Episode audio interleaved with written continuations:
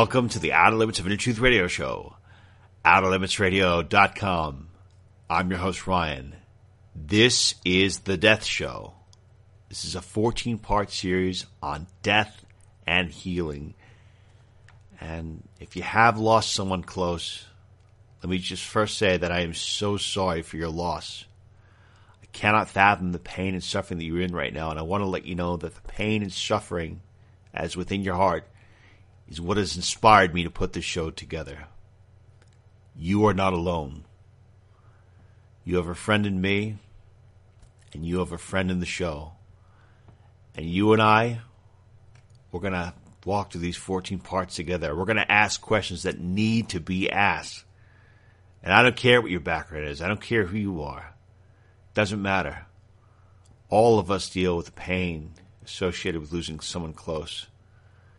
And it is my big greatest hope that this show can somehow help you find some measure of peace, some measure of understanding. This show was originally inspired because of something that happened to a dear friend of mine named Dave. He experienced this unspeakable personal tragedy, and I didn't know what to say to him. I didn't want to go up to him and say, "Hey, Dave, you know, thoughts and prayers, and God has a plan." I, I want to do something more than that. That's what the show primarily is about.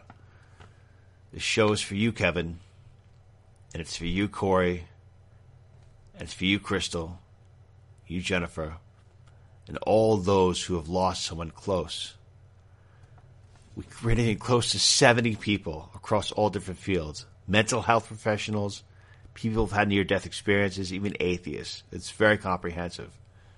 And before we begin, I just want to give a special thanks to Miss Sandra Martin from the International Association for Near Death Studies, who was a huge part in helping us get some of our phenomenal guests. So thank you, Miss Martin. And thank you to all of our listeners. And let us begin the journey right now. Joining us now is someone very special to the Outer Limits of Inner Truth radio show. She happens to be an amazing listener, and she experienced a very personal tragedy. Her name is Crystal Mobbs. Crystal, welcome to the show. Thank you so much for being with us today. Well, thank you for having me. It's an honor. And the honor is all ours. Crystal, you experienced a um, heartbreaking tragedy about a year ago, losing someone so close to you. What is some advice that you can offer to other people who are experiencing the same heartbreak, and what have you learned so far in your path uh, towards healing? Well, I, in my journey, in the very beginning, I have to be very clear that there's going to be many people trying to give their condolences and find the right words in their opinion to lessen the hurt of your heart. And no one had paved the way for me being such a young widow. No one around me had guidance or advice for me. So when someone would come to me and give me that textbook cliche, I'm so sorry, time heals, you'll find love again, he's in a better place, he's always with you. It was the most annoying skin crawling words that anyone could ever say to me. So to anyone who's experiencing a new loss, just be aware that no one is trying to annoy you or hurt you or frustrate you. They just don't necessarily know the right words to shower you with comfort. So it took me a long time to understand that and go from wanting to punch someone in the face when they said time heals to just looking at them and saying thank you and go about my way. Also, I have, it has been nine months yesterday since Jeff was killed and people would tell me you there's silver lining like there's a purpose behind all this and no one wants to hear that there's a purpose behind the loss of your loved ones. yeah, that it's life. like it's like God, like God's master plan, right? Like you know, this is part of God's. But this is why I think God's plummeting in the approval ratings. Maybe. Right, right. It's it, it's like what purpose? What purpose Right. is there? Like I don't get it. And the only light at the end of the tunnel that I am just now starting to see is I experienced a fairy tale amazing once in a lifetime love that most people never scratch the surface on. And I am grateful and I'm blessed that Jeff and I experienced that. Now with his loss and with anyone listening who is experiencing a loss, it's going to be a very long journey, but hopefully you will come to a bridge where I have found myself where now I have to rediscover who Crystal is as the young widow, as the single mom to an infant. And I have had to find strength within myself to pick myself up and start on again. And I'm finding that that is my now journey in life to be a great mom and be a woman. And I also view life differently. And I will be the first to admit that if someone walked past me that, you know, was overweight or, you know, had high waters and dingy clothes, I would like judge them in my own mind or if sometimes I would turn to whoever's with me and be like, "Oh my god, like really?" And now I don't do that. I don't know other people's past lives. I don't know if that person wearing high waters just had his house be burnt and that was the only thing that he can manage to walk out the front door with. I just am trying to be the best version of myself that I am. And that is one thing that I can say to anyone listening. There will be a moment when you can laugh again. You will smile, but let the tears flow. If you are listening to a song and you just feel them coming, you let them roll down your cheek because that is your soul's way of healing. And I, there's not a day that I don't fall to the floor crying out for Jeff and, and you know the loss of our family dynamics and his physical presence but each day I have to get up and everyone out there listening you have to get up and just move on to the next day because your next day is never promised. I know better than anyone that tragedy can hit in a second. Wow. Ms. Crystal Mobbs, I want to thank you so much for being with us today. I mean, the short time we were to get had the um, had you on, it was, you just uttered so many uh, great pieces of, of insight and words. And actually, one last thing before you go, is there any affirmation or that you say on a daily basis that brings you peace, that brings you love, and brings you joy? You know, this may sound cliche. It may sound bonkers to many. I literally, I talk to Jeff every single night. At the end of the day, as I'm in bed, just put the baby to sleep. I close my eyes, I take some deep breaths, and I just talk to him. And I say, I don't know when the day is that I'm going to join you in that afterlife, but I know one day I will. And I just, I, I try to make Jeff proud. I try to make my daughters proud. I try to make my family proud. And every day I just thank Jeff for his love and I know he's still encouraging and supporting and pushing me along this path. And I kid you not, every single night I I tell him how in love I am with him and I can't wait to open my eyes to see his again one day. Uh, wow. Ms. Kristen Mobbs, thank you so much. Appreciate it. No, thank you, Ryan. I, you have been such a huge part of my healing, and you calling me and emailing and making sure that my heart is okay is more than uh, I have no words. So thank you. We wouldn't have it any other way. Joining us now is Lisa Marie McNorton, another one of our beloved listeners. Hi. Hey, Ms. McNorton, thank you so much for being with us today. And my understanding is that you experienced a personal tragedy in the past year. You lost your brother and you lost some other people in your life. And I was wondering if you could please discuss how that has impacted you. What are some of the things that you have done to begin your healing process? Well, hi. Um, I appreciate uh, you having me in the topic. Um, it, it's grief is hard and it's very personal and it's very human and I and I think um, and it's never something that you expect for sure. And uh, the the you know the day I heard about my brother, my other brother had called. Um, there's there's was just the three of us as kids, and you know, I was chastising him the moment I picked up the phone for not calling me. so it, you know, it, it kind of teaches you those life lessons that, um, you need to be more aware and mindful of those in your lives and those that you need to have in your lives and to reach out. Um, I, I think a lot of people deal with uh, guilt. You know, I, I think we all have uh, things that haven't been said, and things we didn't do, and visits we didn't make, and uh, for whatever reason, you know, my my brother, God love him, uh, he he had a horrible drinking problem, and he has been he had been battling it for decades. And I, for one, when I had my daughter, uh, very late in life, I, you know, needed all of my energy and I, and I just couldn't go through, you know, like another few years of helping him and trying to, you know, be there a hundred percent for my daughter, which, um, some people who have, uh, relatives or friends in, in those enabling relationships for whatever reason, uh, can, you know, kind of empathize. And so you kind of keep them at a, a shoulder, a, a arm's length and might give them the cold shoulder once in a while to kind of teach them a lesson. So you think. And then the next day they're gone. And you have a lot of personal guilt to, uh, to deal with.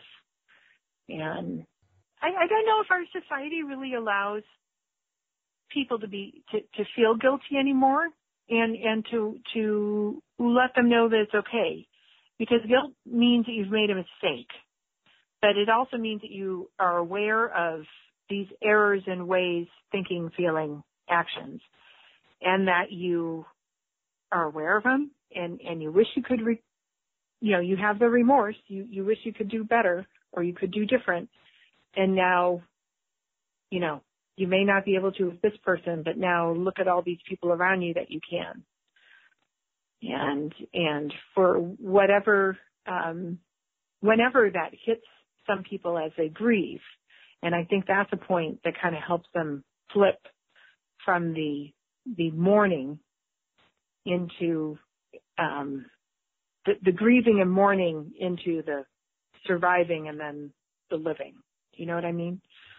Yes. Sorry, did I ramble too much? No, it was, it was, it was perfect. I actually I lost a, a close friend many years ago, and he had a he had a drug problem, and he got a second chance, third chance, fourth chance, fifth chance. He got about eight different chances, and finally he was he ran out of chances, and it was very difficult because there was nothing you could do. It, ultimately, it was no. it was the, that individual's actions that that got them to to where they were, and I'm so sorry for the experience situation you have, of what you've experienced, and looking at it now knowing that other people that are listening have had someone close to them that have died as a result of maybe their own hands, their own addictions, what do you say to them as far as what they can do to really begin um, moving along and uh, filling their life up with love once again? Well, first of all, if if, if you have a, a friend or a loved one that moved on through their own addiction and pain. And I think this also speaks to um, victims of suicide too, because I think people who who who get themselves to a point that they abuse something so much that it's it's physically taking their lives, um, that uh, the, the, there is some hurt and some healing and, and holes that they are, they are trying to fill, right? So with my brother, I, I, the, the first thing I said is, oh, he's finally at peace with himself because he was never at peace with himself. He, he never found himself worthy of success or worthy of, of achievement. And it was so odd because when he was a younger person, he was an overachiever. And then somewhere through his life, it was the opposite, you know. And so he was out of his pain. And I, and I think people have to, to realize that for all of the grief and the mourning and, and the woe is me, and, and there is some, and there should be some. Oh my God, there should be some. And let it come. Let the tears come. let them flow. They, they will be at odd times and, and allow that to happen. But don't do it at the cost of those who are around you. Don't do it at the cost of your children. Don't do it at the cost of your spouses, of your, uh, for your job, because that is not grieving. That is ceasing to live, and that is that is not being the survivor of, you know, a family member's death. That that's that that is stopping your your movement forward, and it's it's stagnation. It's stalling out, and um, you know, give yourself time and give yourself waves, but but don't stay stuck. You know, you, you will reach the period that's right for you.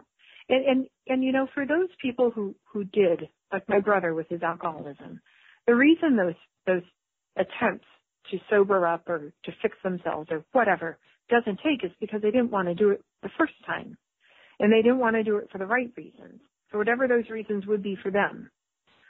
Um, and, and, and eventually you know, the body can only take so much.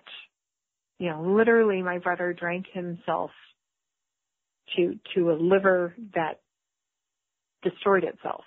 And that is not the thing that you wish upon your loved ones. And, and you wish you could tell people that who have that problem. And, and I battled with it myself.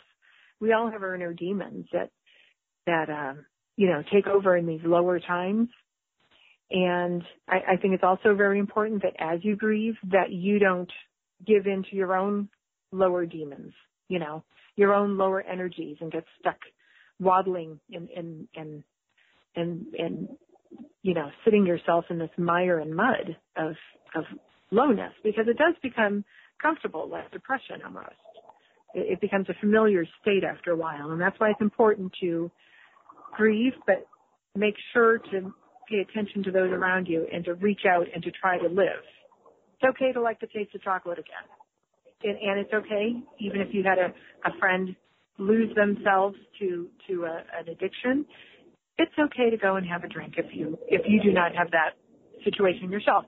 You know, it's okay to go and start living life and enjoying life again.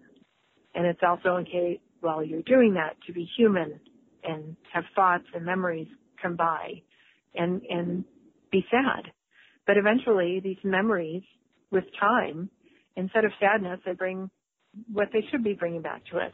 They'll be bringing laughter and, and smiles and fondness and nostalgia rather than sadness and loss. And, and, and it's hard. And it, it, it, comes back. Uh, and, and it hits you at the worst times too. When you were in that moment, when it is so intense, when it hits you at the worst times, whether it be at the beginning or even months or even years later, where, what do you do? What do you think someone can do to begin to pull themselves out of that dark place, to pull themselves back into a some state of comfort, some state where they, they can fully realize and appreciate uh, the beauty of life?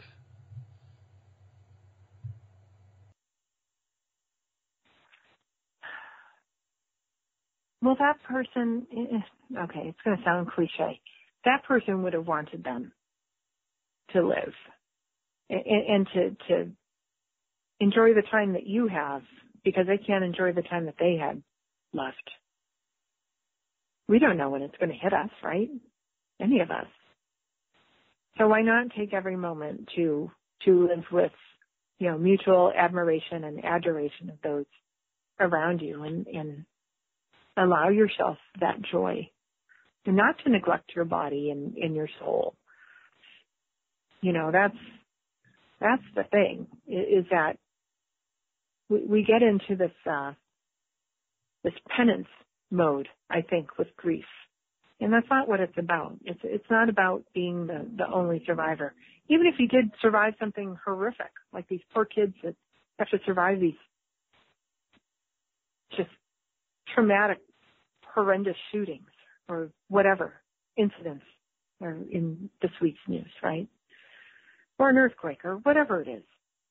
If, if you don't take that time to realize that time and unforeseen circumstances could befall us all,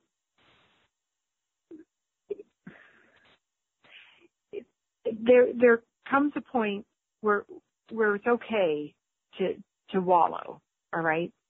But maybe if if somebody's experiencing a point where they just can't get out of bed, they just have no joy in the sound of their kids' laughter, whatever, if if they're at that low of a state of grief. The fact of the matter is is that you are here and there is life and beauty all around you. And you are human and it's okay to have these low points. But at some point you need to start giving yourself these these breaks and and breaths of fresh air. It doesn't even have to be a change of scenery. Just go out and get some fresh air. Just allow yourself a little bit at a time and start to make that a little less about the grieving and a little bit more about the living to the point that you find it palatable. You know, you and I have been talking about some weight that I had lost during this time, which was fantastic. I'm I'm happy it happened and it probably saved my life. It wasn't intentional. And the fact of the matter is, as much as I love food, to this day, I have a hard time really enjoying food to the point that I used to. And I have to force myself to eat now, you know, because I, I get a little sad. My brother loved to cook.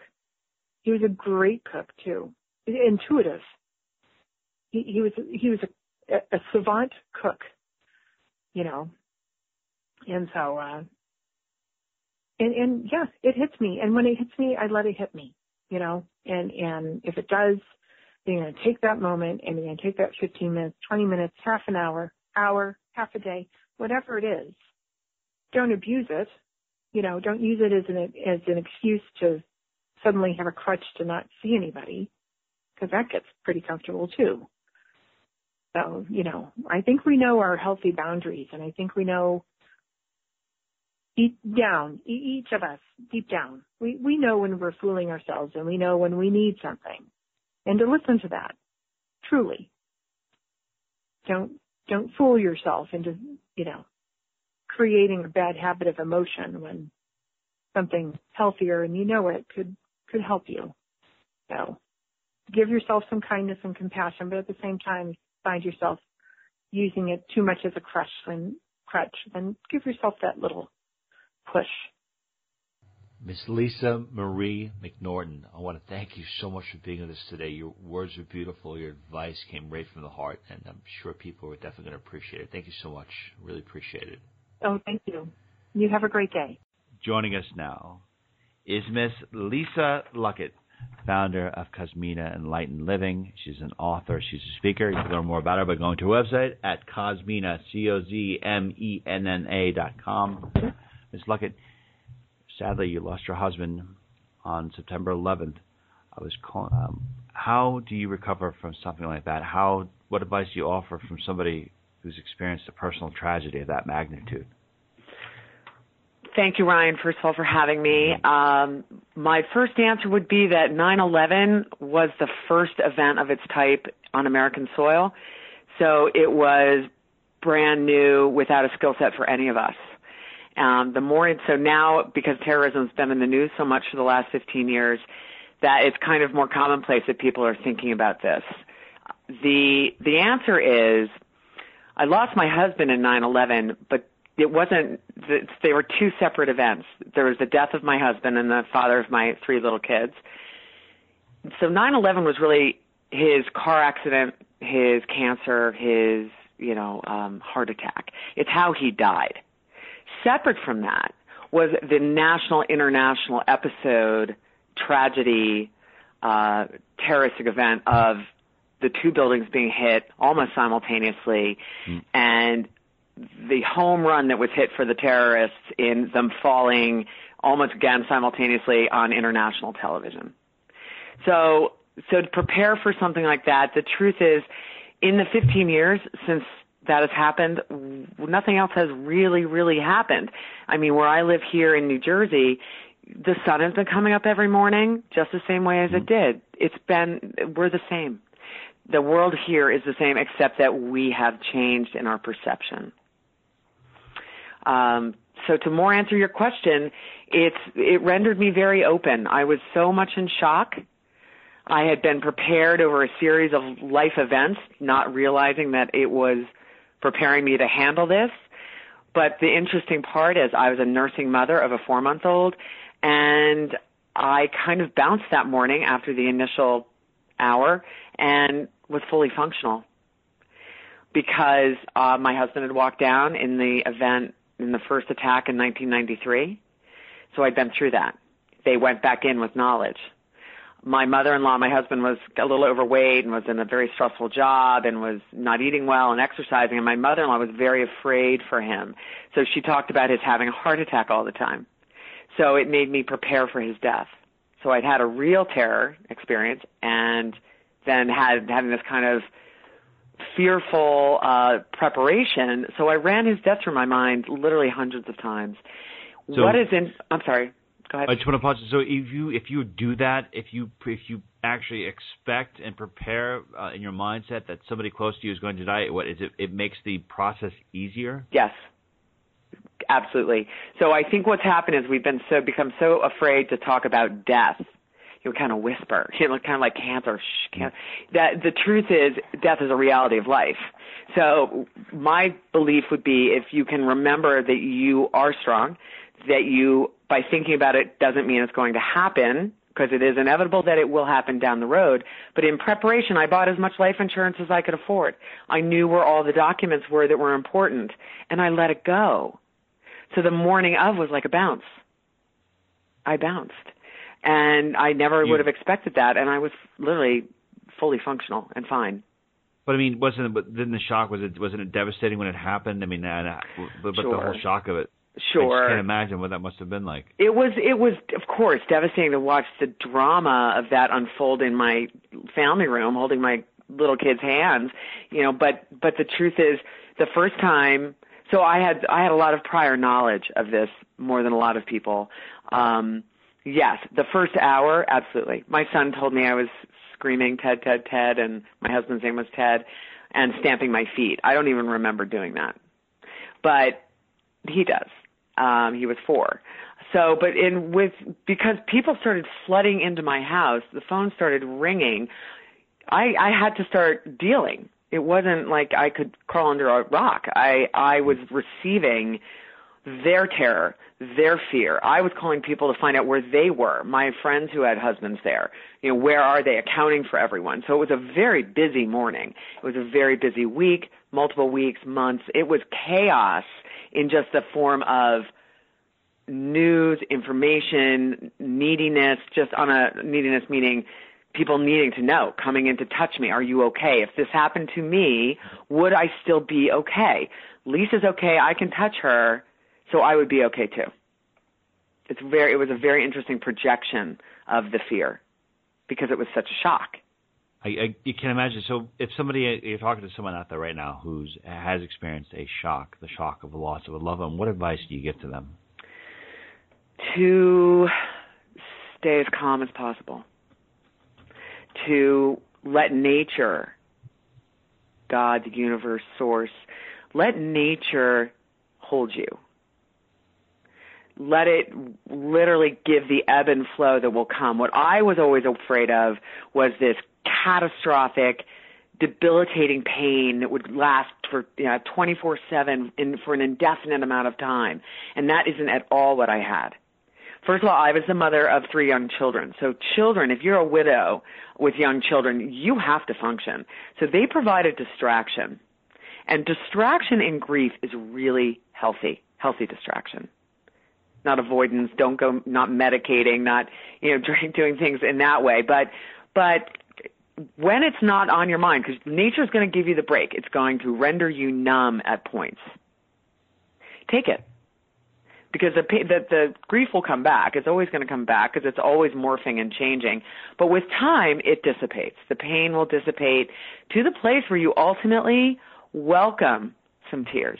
You welcome that sad moment I call it happy sorrow, where you have this memory and it's and it hurts, but it's a way to touch them. It keeps them alive. And one of the things I think that's a very I was afraid of is I would forget him. And the truth is you never forget the person you love because you've loved them. It's the love that connects you. You know, and that's bigger than all of us. So we often, and I think in our society, we confuse letting go with forgetting. But it's really important after the first couple of years. I always say there's the year of firsts, like we've all heard. And that's when you're going through everything the first time without that person.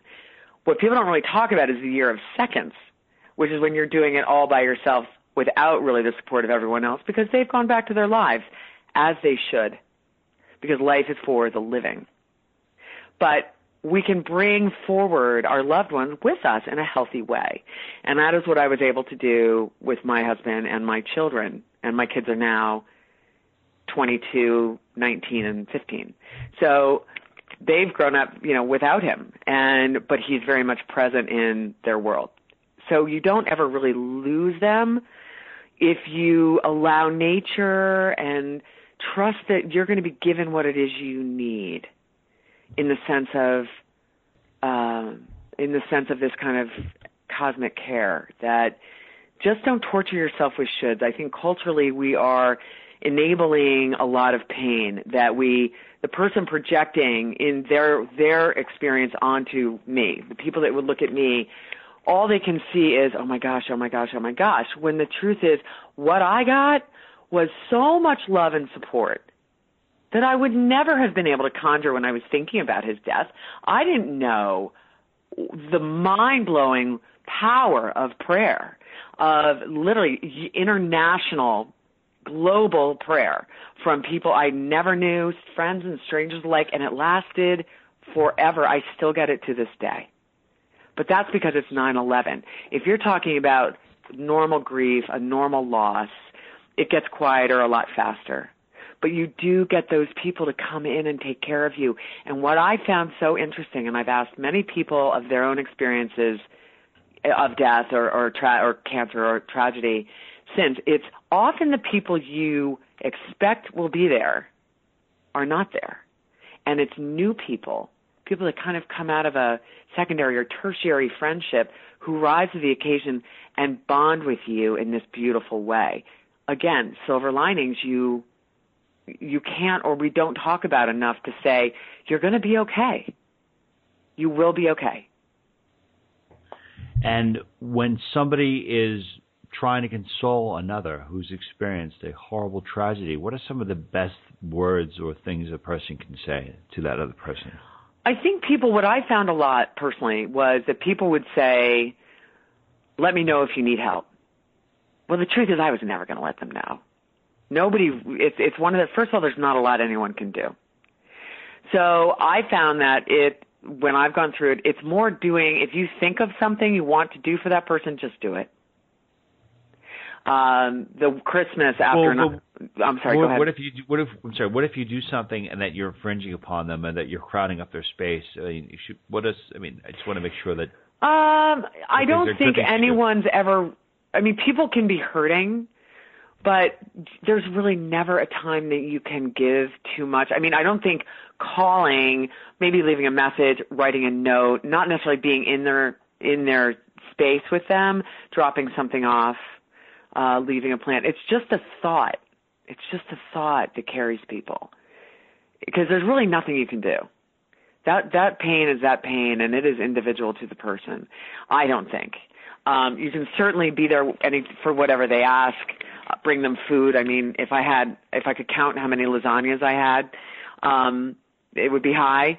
But but that's what people needed to do to also help themselves because that's part of loss and tragedy is when someone when someone you know has a loss, you want to help them. You also realize there's not much you can do, but you project, wow, what if that was me?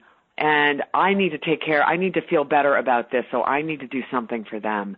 That is very acceptable and very normal. So that's why so much food is given. And that's why you know, in my little company, we we knit a shawl called a Cozmenna, and it's about taking care of someone who's hurting, about wrapping yourself in metaphoric love, in a metaphoric mother's hug, and that people make Cozmennas for exactly this reason because there's nothing else you really can do, but it's a way to take care of someone very subtly.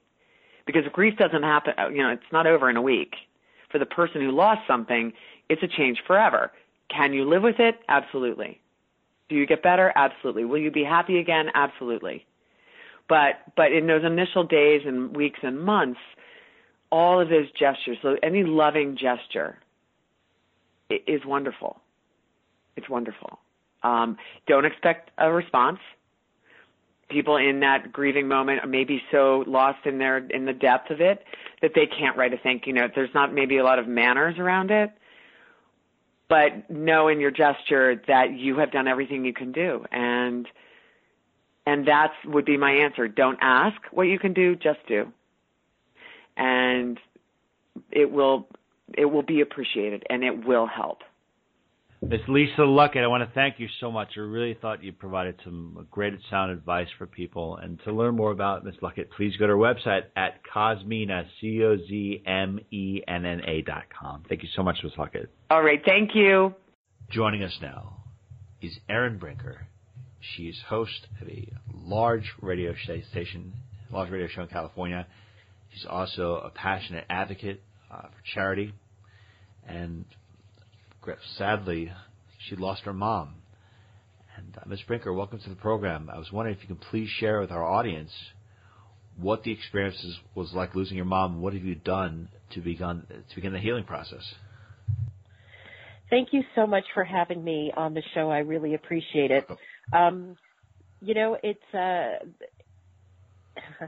it was a tough experience, as you as you might imagine, as it is for everyone um, on the one side, you know in your heart that that everybody has to deal with the mortality of their parents unless they pass away first.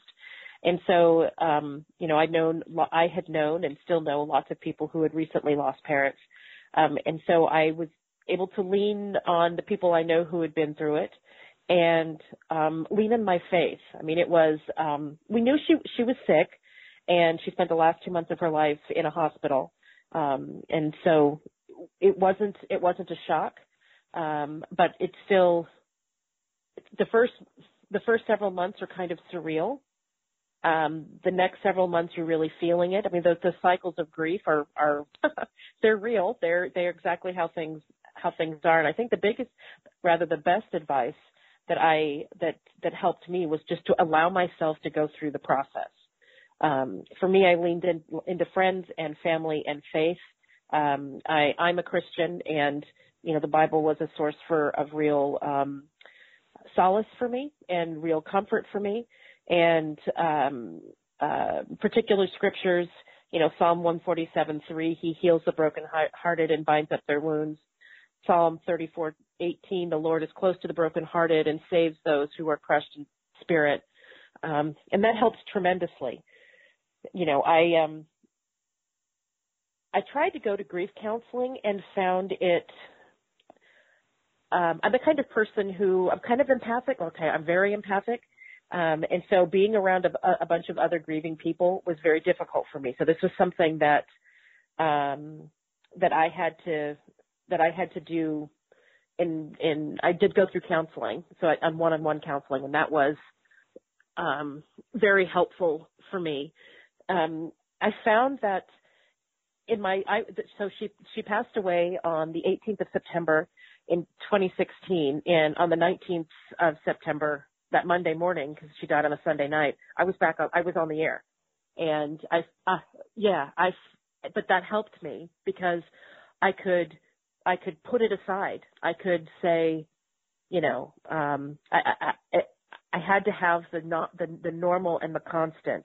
Now I went home and cried for hours but having just my pattern um kept me going um yeah i felt i think if i had i had not done that that i would have lost myself in grief and i didn't want to do that so um so do you, do you th- um, yeah do you think that in one way even though some people will just not want to engage or process the loss because they want to keep themselves busy. Do you think it's actually crucial to have moments during the process where you are very busy, where you need a break from this? Um, for me, I would absolutely because it becomes overwhelming. Yes, for me, absolutely. And I, my brother was. Everybody mourns their own way. Everybody grieves their own way. My brother went to work too, um, and um, you know, this was both of us needed the the ritual of being in in the workplace and being doing our jobs. Now, I won't say that we were the most productive people in the world, but we, you know, being there was um being at work made me think, okay, so I'm still here, I'm still alive, I'm still okay. Um this is going to be fine. You know, she's in a much better place. And so, you know, that for me helped. I didn't take time off until a month later when we had her memorial service. And then I took uh, I took the um, was on a Wednesday and I took the rest of the week off and my husband and I went to Lake Powell in Utah. And Ms. Brinker, you mentioned that it was your faith that was very crucial, and then it helped you get through the experience of you know losing your mom. Have you ever come across information or feelings or even seen visualizations that were true to you that you know that were real to you, but at the same time would actually be um, in disagreements with um, aspects of faith. And I'm not just talking about from a Christian faith. I'm wondering if there are other people who either have uh, premonitions about certain things, who visually see things, and who actually have other experiences that uh, don't coincide with foundations of what their faith are about. I'm wondering if that's ever happened to you and how people should process that. So, um, um, I'm going to say, well, I, I, I don't want to. let me complete a thought. So, so I believe that um, that do are there supernatural things that happen? Yes. Absolutely. Like I, you know, I'm I am empathic. I am, and my mother was as well. Um, but I believe that it's a gift that came from the Lord. Um, now, the, does the Bible specifically talk about empathic people? No, but it also doesn't talk about people who are five foot three versus six foot ten. you know, so there there are there are aspects of life that are not necessarily um, there. Uh, do I believe that um, there's a world that that we cannot see um, that's around us? Yes, I do. Absolutely, without a doubt, I know that that's true. Um, are there different ways of looking at that world that is, exists around us that we cannot see? Yes, there are different ways of looking at that world. Um, I believe that the that being a Christian, I believe um, in in the Old and New Testaments, and I believe that Jesus Christ is the way. But I understand that there are people who who view that other world that we cannot see differently than I do. Does that make sense? Yes, absolutely. And Ms. The final question I have for you is, what would be the one affirmation or um, quote that you could think of on a regular basis that would pull you or maybe pull anyone through a dark period of time? A quote that they could say on a regular basis, a quote that would, you know, bring them peace, or at least has brought you peace. So um, there is a scripture, and I almost got this tattooed on my arm. It's been so important to me. Um, Psalm 46:10 is "Be still and know that I am God. I will be exalted among the nations. I will be exalted in the earth." So the "Be still and know" was profoundly important for me during this time. That that that yes, there's things that happen like death that that is out of my control, but that's okay. Things are working the way they're supposed to be working, and I will get through this. Miss Erin Brinker, I want to thank you so much for being with us today. And Erin is a host of a large radio station. She's a passionate uh, advocate of charity, does a lot of wonderful things, and it's a true honor to have you with us today. Thank you so much. Have, have a wonderful day. It's been a treat. Joining us now is Dr. John Huber, Chairman for the Mainstream Mental Health, a nonprofit organization that brings lasting and positive change to the lives of individuals who suffer from mental health issues. Dr. Huber is also a clinical forensic psychologist, and you can learn more about him by going to his website at mainstreammentalhealth.org. Dr. Huber, welcome to the program. In your experience, thank you for having me, Ryan. Oh, you're you're welcome. You lost your father, and I would, can't imagine how painful that must have been. What was it like for you, and what are some of the things that you did in the short and long term that have helped you heal from that experience? Well, when when I lost my father, it was, I was actually in my first semester of graduate school. So I finished my bachelor's degree, and um, we had, you know, my my uh, brother was graduating too, and uh, actually it was my sister, and my parents were, you know, it was kind of tight then, so they were going to go to her graduation, and I decided to not walk, which you know that that turned out to be kind of a bad idea in the long run. You know, once he passed away, I, I was wishing I'd, I'd have spent the time with him and celebrated it. But uh, I was about three quarters of the way through my first semester, and I spent that Saturday afternoon. He and I got on the phone, and I can remember having probably the best conversation I'd had with him in in ages. I mean, everything was working good. He he had uh, started his own business and he was, you know, he got all these contracts and and he was on his way to being very successful. And literally the next Monday night, uh, he had an asthma attack at 9,000 feet in the mountains and died. Just unexpected. It was, it was very shocking. And my wife at the time, it's still my wife, but at the time she was home. I was in graduate classes and she drove up to campus and and um, knocked on the door of one of my classes and, and pulled me out and told me, and you know, it was just like a ton of bricks just falling on top of me because you know you you you talk to him, you know, three days or two days earlier, and he's on top of the mountain. I mean, happier than I I could ever remember him being in the previous probably 15 years. Uh, he he had felt like, and it looked like he had control of his life, and he was doing everything he wanted to do, and you know that was it. That his light went out, and uh, but at least he went out on top. That's the way I like to look at it. And it was a it was a struggle, you know, and and uh, luckily, you know, I was in a graduate school program for mental health, so all my professors were practitioners, and uh, they were very amic- amicable as far as scheduling what what I had left in the semester and taking care of things, and it it was pretty pretty rough. Do you find that because you were in a profession that specifically dealt with um, human psyche, that it gave you a competitive advantage? And do you also think that for people who do not have any sort of grasp or knowledge or understanding about human psychology, that when something like this happens, that they're going to be at a competitive disadvantage? Do you think that all people should have some semblance or idea of the basic formulations of human psychology?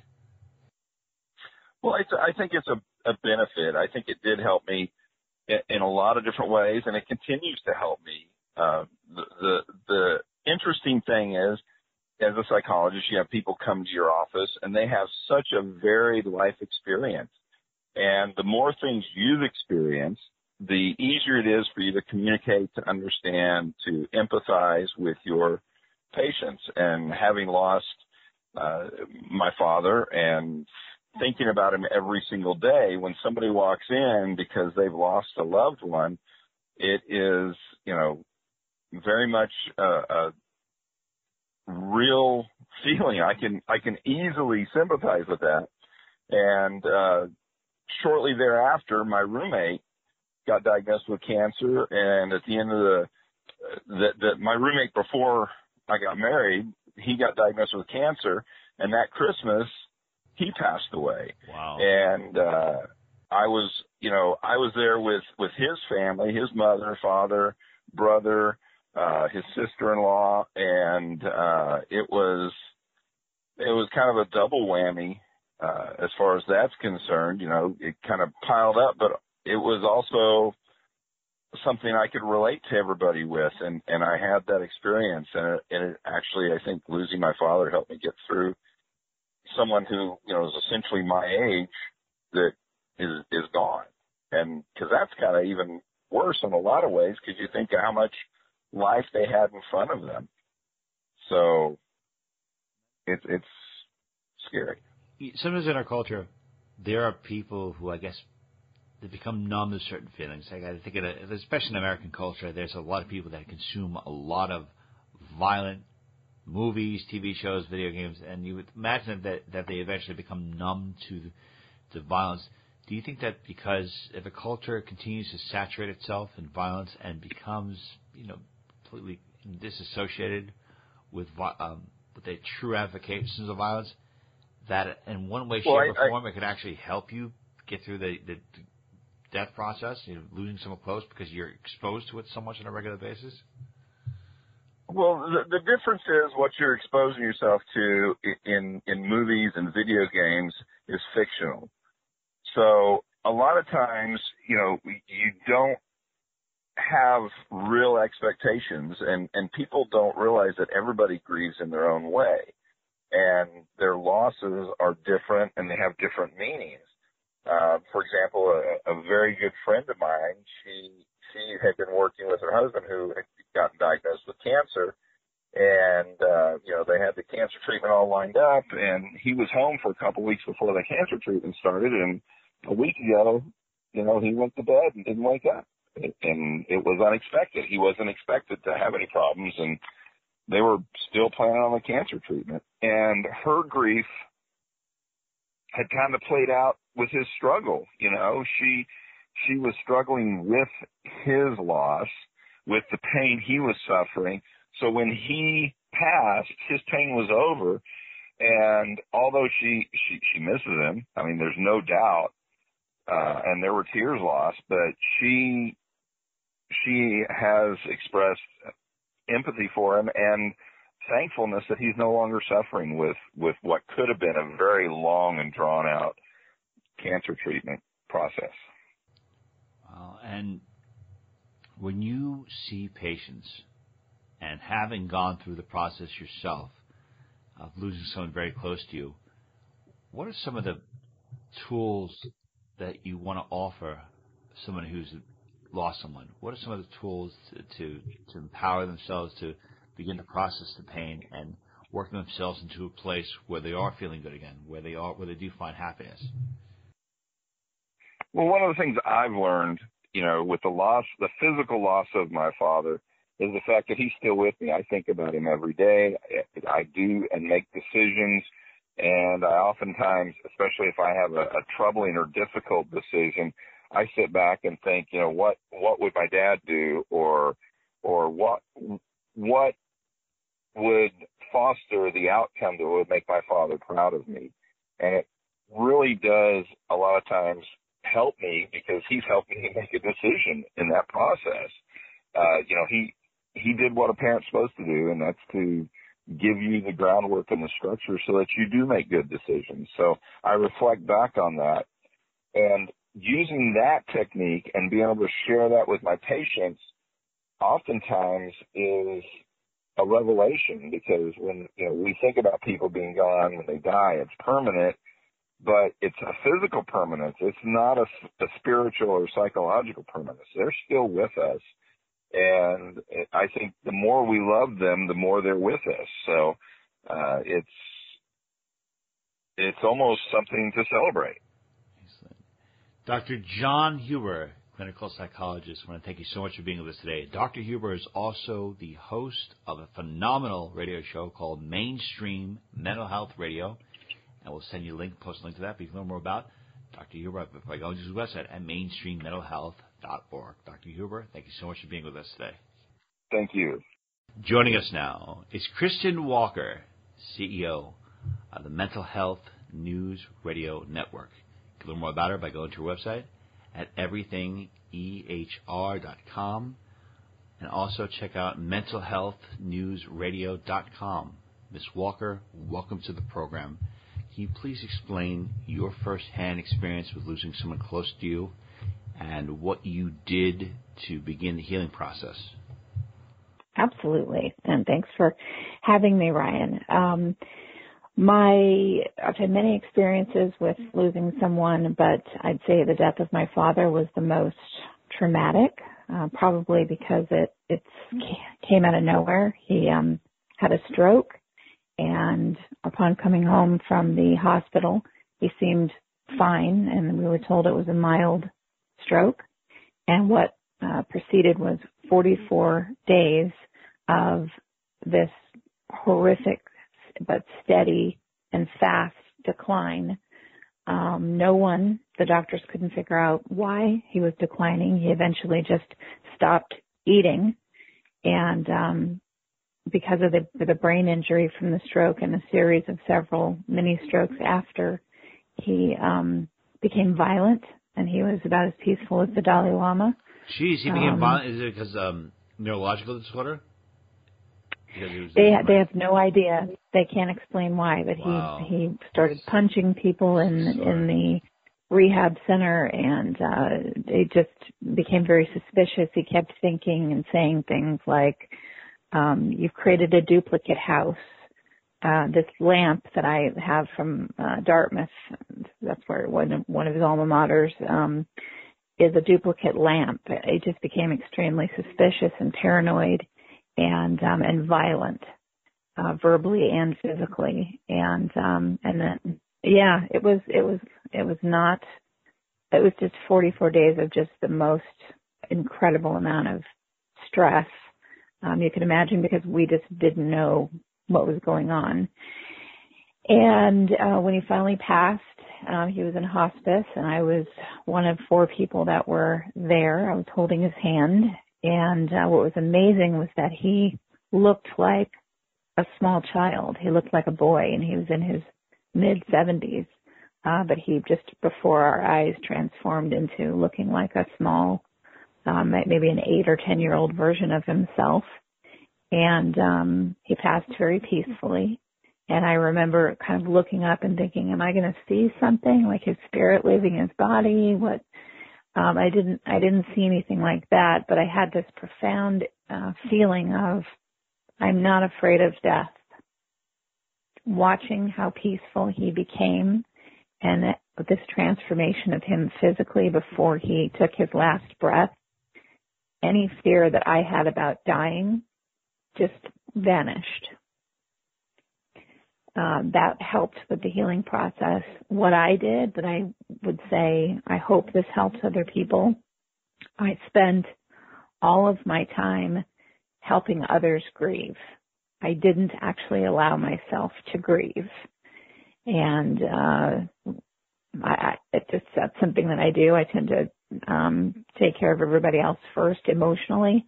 And um so it, it caught up with me about um four years after he died, and I really had a um, what seemed like a, a a breakdown. I didn't stop working or you know need to be hospitalized, but privately I struggled, and I finally realized ah I never processed the grief around what happened and how much I miss him because I was too busy focused on on taking care of everyone else.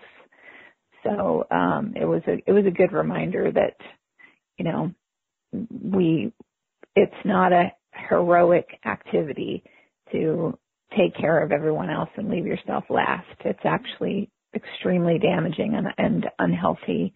Um, and uh, wearing a martyr hat is never going to get you anywhere in life.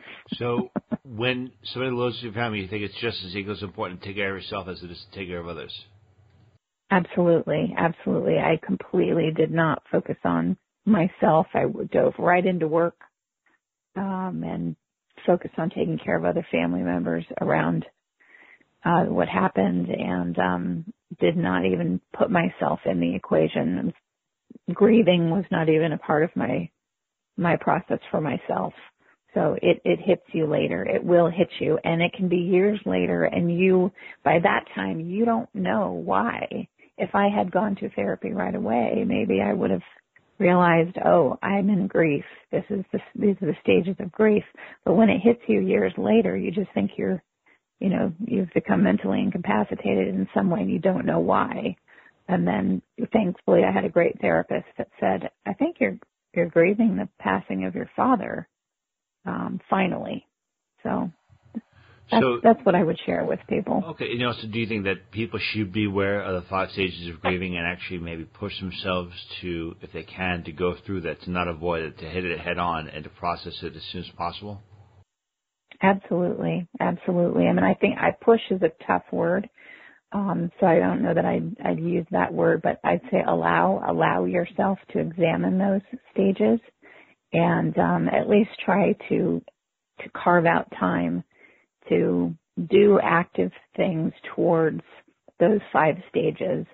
Um, so that your body and your mind and your, your mental well-being knows that you care enough about yourself that you would acknowledge that this is a painful time right now because completely ignoring it is the wrong thing to do. Wow, it's, it's um, really, really appreciate that. Miss Kristin Walker, CEO of Mental Health News Radio. Learn more about it by going to the website mentalhealthnewsradio.com and everythingehr.com. Ms. Walker also hosts a huge show about mental health. It's fantastic. They have a tremendous number of listeners. I implore you that you check it out. Thank you so much for being with us today, Ms. Walker. Thank you. Thank you, Ryan. Joining us now is Dr. Larry Burchett. He's an ER doctor, board certified family physician, and author. You can learn more about him by going to his website at drlarry.com. Dr. Burchett, what do you think, in addition to seeing a, a therapist, what are some things that you find in your experience tend to be a as a positive first step in the recovery process, in the healing recovery process for somebody who has lost someone close? Well, I mean, you're talking about the stages of grief, you know, so kind of going through um, denial, bargaining, anger, and acceptance. Um, right in the ER, I think it can be helpful for people to, you know, in the waiting room, in the in the the conference room or the waiting room, wherever we first deliver that news, to kind of just sit with it for a minute, you know, collect yourself. Some people react very different ways. Some people are very demonstrative.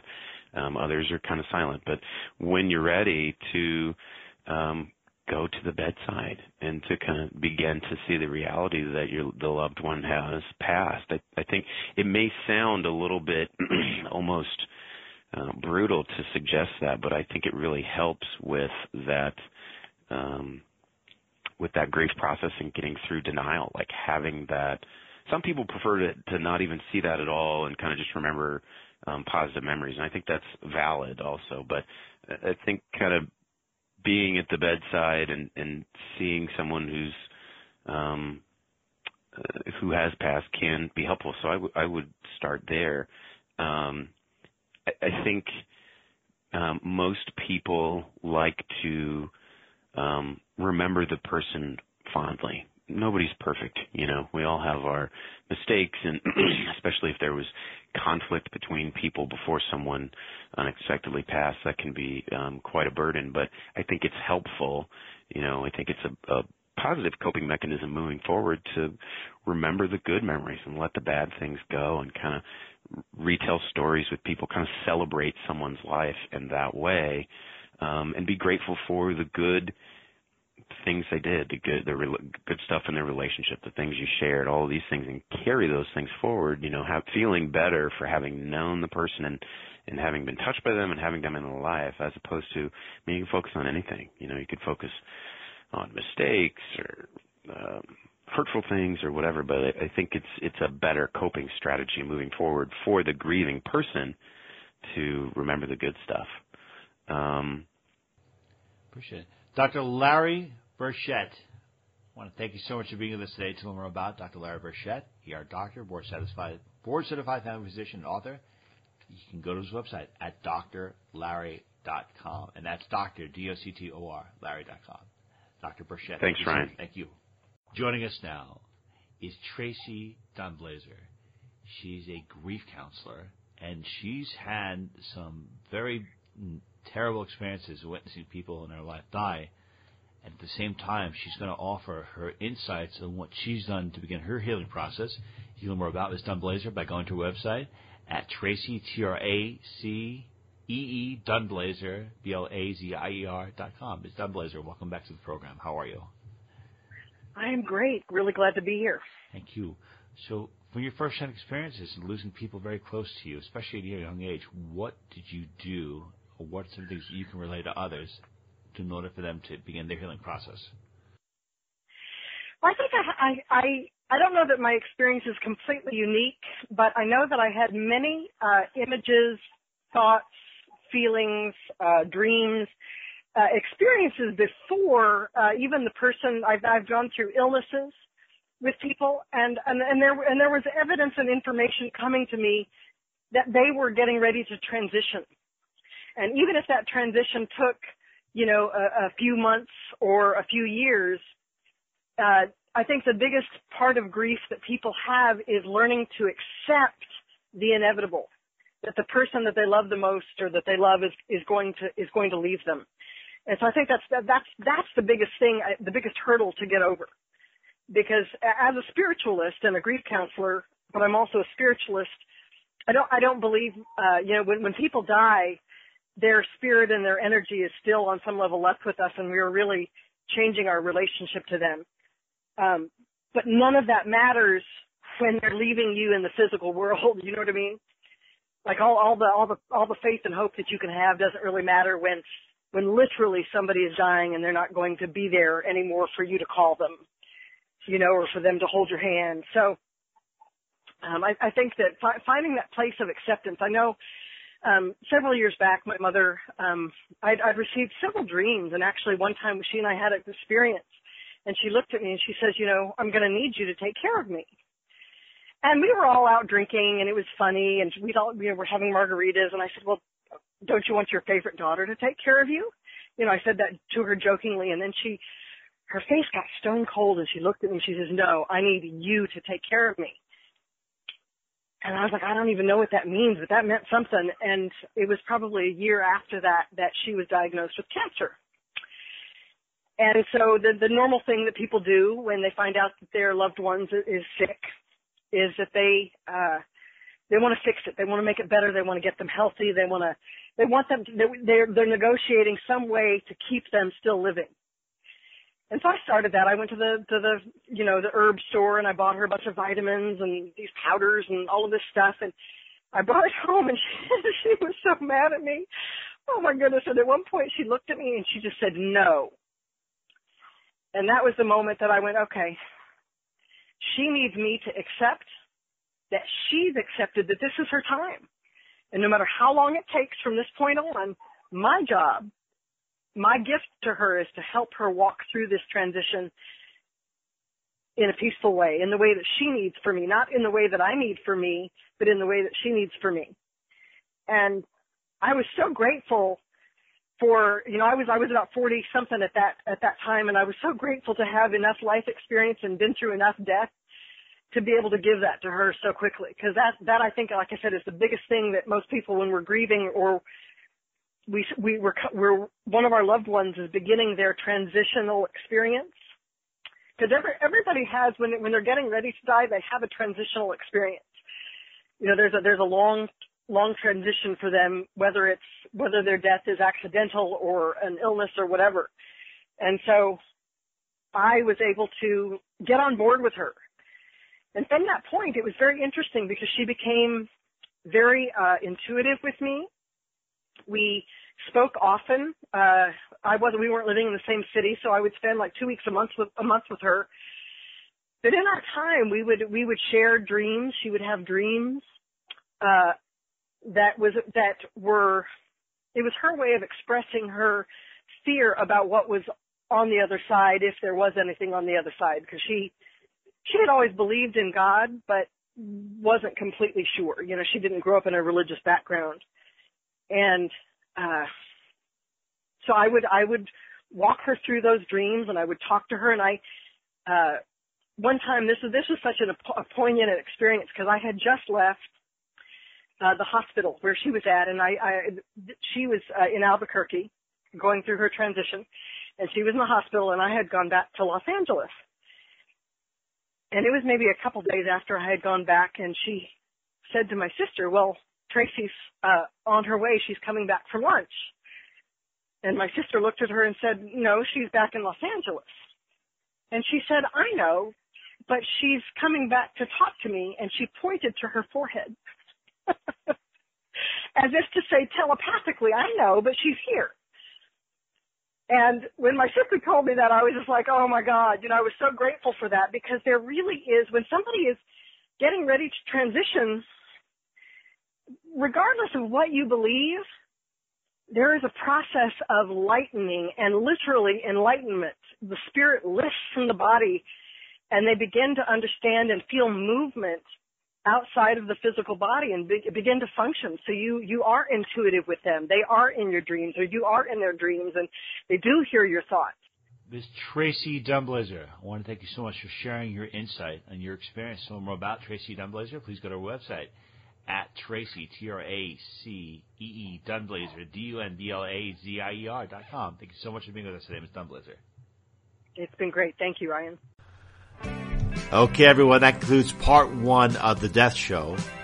Special thanks to our incredible guests, especially Crystal Lobbs and Lisa Norton, our two beloved listeners. I know it took a lot of courage for them to come out and talk about their stories, as did everyone else.